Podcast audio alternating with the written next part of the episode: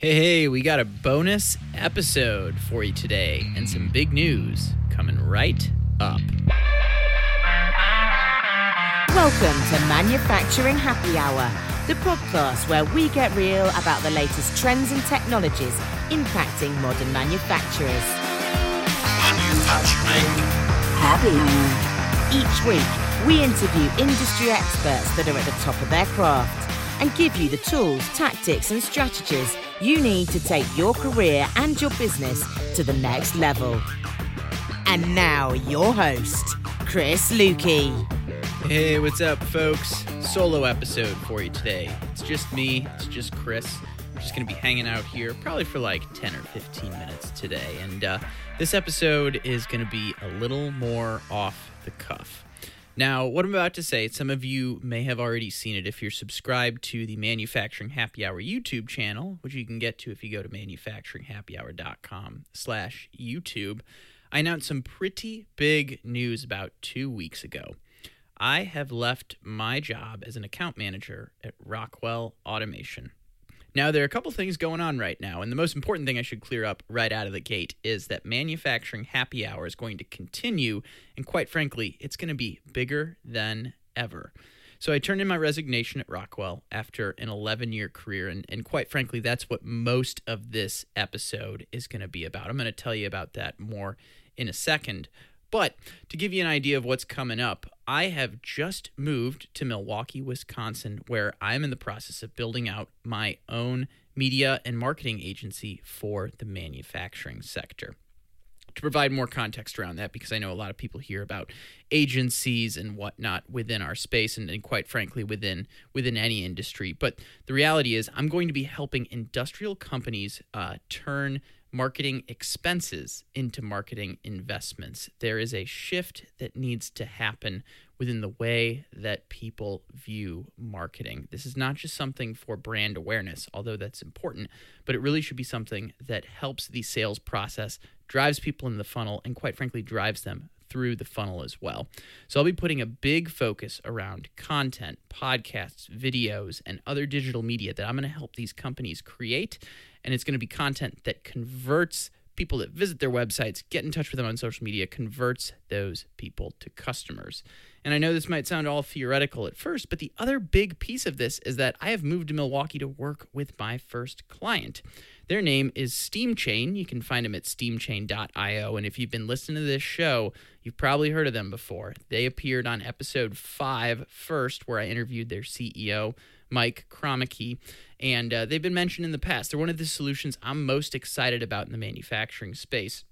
And just so you know a bit more about them, if you're just tuning in for the first time, like I said, this is going to be off the cuff, so I might not be able to speak properly all the time. But anyway, SteamChain is a company that does what's called machine-as-a-service solutions. Now, you can think of this pretty much as every other as-a-service type industry. Think of software or think of the office printer industry as a really easy parallel. What SteamChain does is they allow OEMs to sell equipment based on performance, allowing end users to pay for it based on outcomes. So this really changes the way that end users can procure equipment. And I know this seems like a drastic change, but the reality is this is the direction that so many other industries have gone. Like the best example is the office printer industry. I think it's one of the easiest ones to understand because no one really buys a Xerox anymore. They're paying for the usage of that printer on a monthly basis. So that's the way I've always described it. So machine as a service is something similar. So whether it's packaging equipment that they're selling based on number of cases made, or let's say a popular thing right now is canning, as breweries have had to go to canning beers instead of kegging it. That's another great one where you could sell canning equipment, you could sell filling equipment based on the amount of cans or bottles that are filled. So I'm not going to go into them too much today because we are definitely going to be talking about them more on the show coming up, as they are the new premier sponsor of Manufacturing Happy Hour. Now, what does that mean? What it means is we are going to be ramping up the guests that we have on the show. You can expect bigger folks appearing on the episodes. There are also going to be more events, and there's going to be more focus on building out the best community of manufacturers in the manufacturing space through the Manufacturing Happy Hour industry community. We're almost 300 people strong in that group right now, and if you haven't joined yet, I highly encourage you to do. It's full of leaders in the industrial sector that are really out there to help you and your business grow.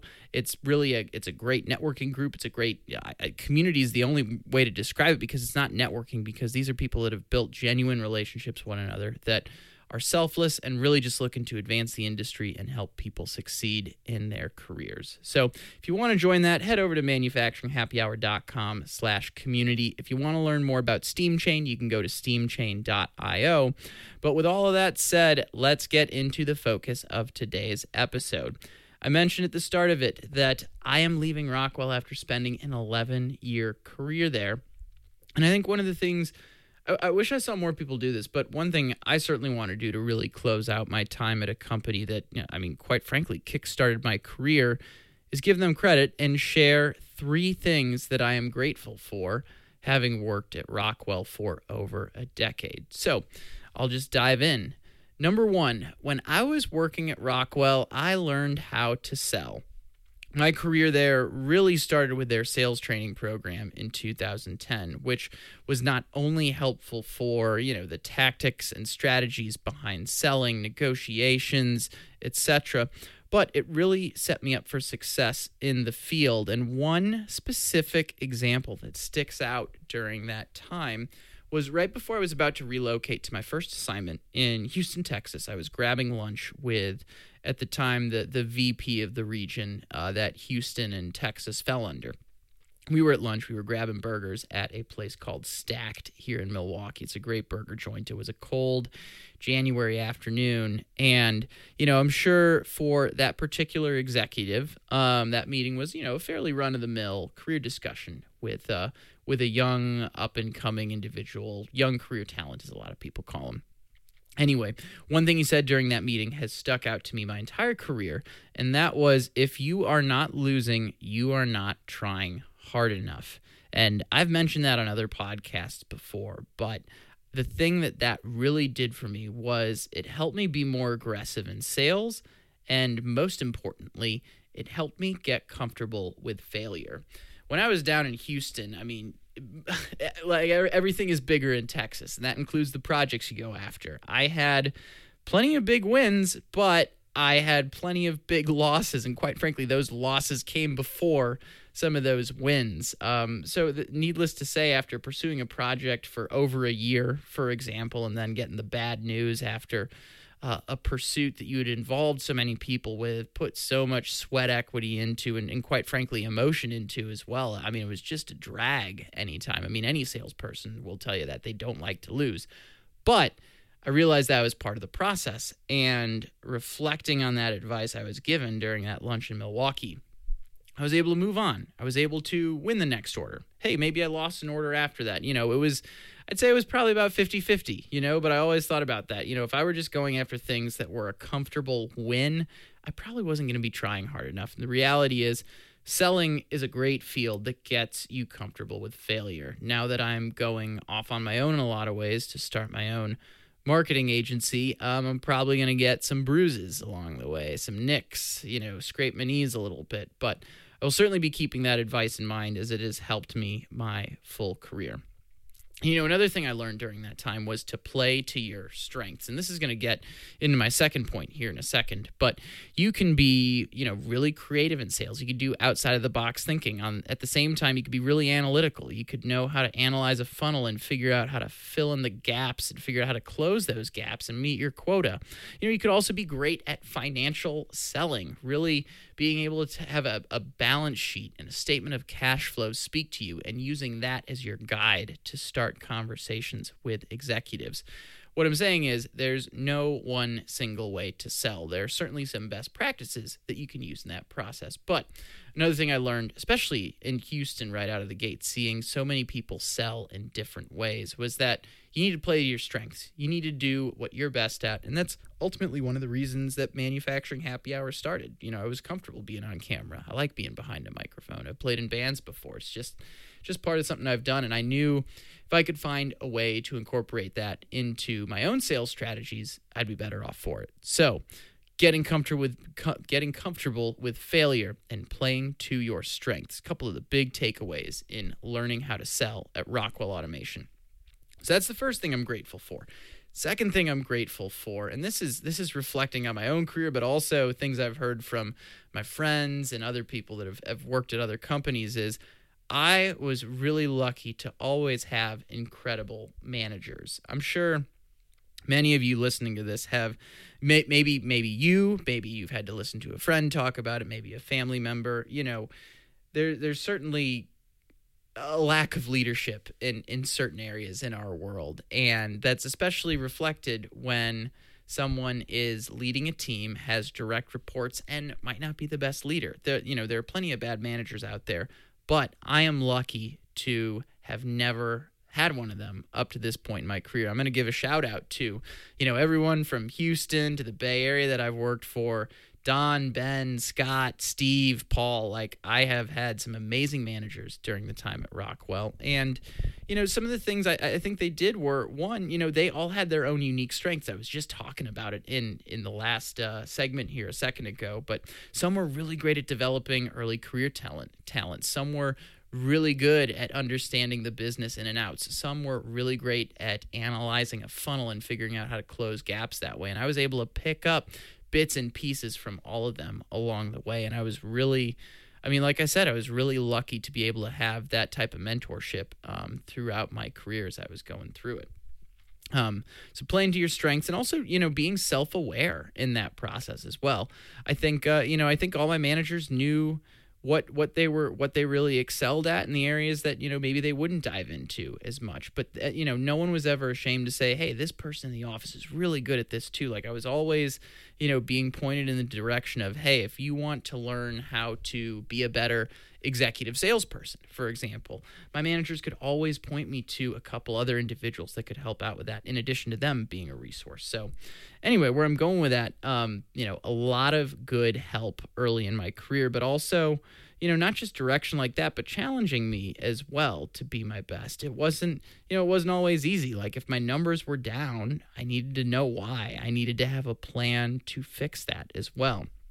And I think in addition to that, they challenged me to be my best self, which is ultimately why I got the nod from one of my managers to start Manufacturing Happy Hour when I said, hey, I have this crazy idea. Let's start a video series where, we drink a beer, but we talk about something that's important to our industry, talk about a new product, talk about some trend that's taking place in the manufacturing sector. Let's talk about it over a beer in an approachable fashion. And, if it hadn't been for my managers, I probably never would have been able to do that. And I know I've been speaking specifically in terms of the people I've worked for, but the second piece of this is I was really lucky to work with some incredible teams at Rockwell Automation, not only from the leadership, but the technical gurus that were there, the folks that were specialists, whether it was drives, controllers, expertise in a particular industry, whether that was oil and gas, whether that was med device, just the depth of knowledge that people had throughout Rockwell Automation, the number of resources you could go to. I talk about sales pursuits and winning and losing. With any of those, if we won as a team, we lost as a team. I might have been the quarterback in a number of those scenarios, but I had some tremendous help supporting me. And, we made it through the good times. We made it through the challenging times. But I'll wrap up this second point saying, hey, I was really lucky to work with some incredible people. And that goes into the third and final thing I'm going to talk about is culture. Anyone that knows Rockwell Automation, anyone that's within the manufacturing industry knows that the culture at Rockwell is the envy of the industry. Anyone that has worked there, anyone that still works there, anyone that wishes they worked at Rockwell knows the culture is what makes it stand out. And that's, like I said, having incredibly competent people to help you through your sales pursuits.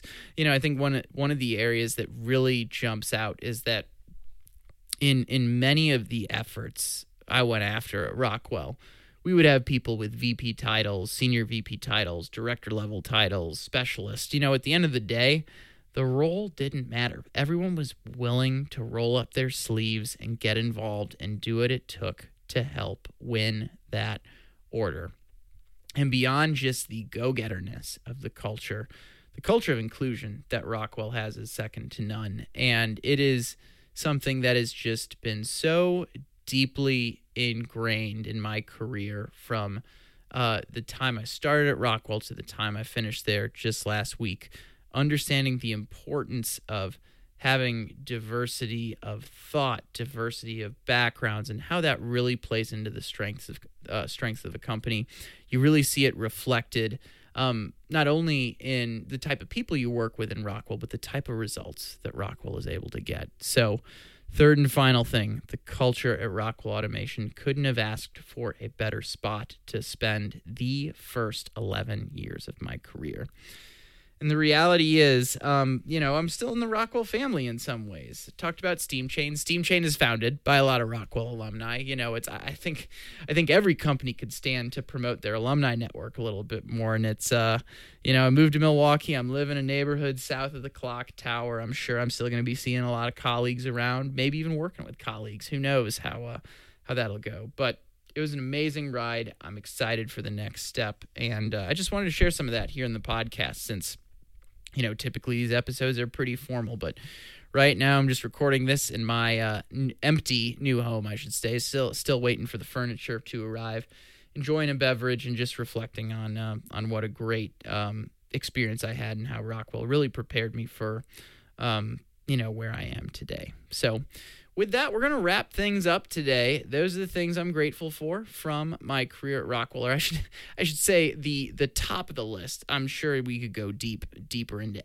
any one of those, but more regularly scheduled episodes of Manufacturing Happy Hour coming up, more interviews. Our next episode is going to be a solo episode. I'm actually going to be talking about some podcasting best practices. It's been a while since we've done that, and I think you'll enjoy that episode. And whether you have a podcast or you're thinking about starting a podcast, particularly a niche one in the industrial space, I'm going to provide some tips that I think will go a long way in our next episode. So with that as a call to action, since Manufacturing Happy Hour is still rolling on, if you would like to join the Manufacturing Happy Hour industry community, again, you can do that at manufacturinghappyhour.com/community. That'll take you straight to our group on LinkedIn, where almost 300 manufacturing leaders at the time of this recording regularly communicate with one another to advance our industry and help people take their careers to the next level. Looking forward to having you back here on Manufacturing Happy Hour real soon.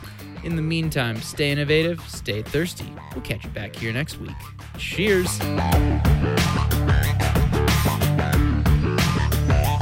Thanks for listening to Manufacturing Happy Hour, powered by the Industrial Network.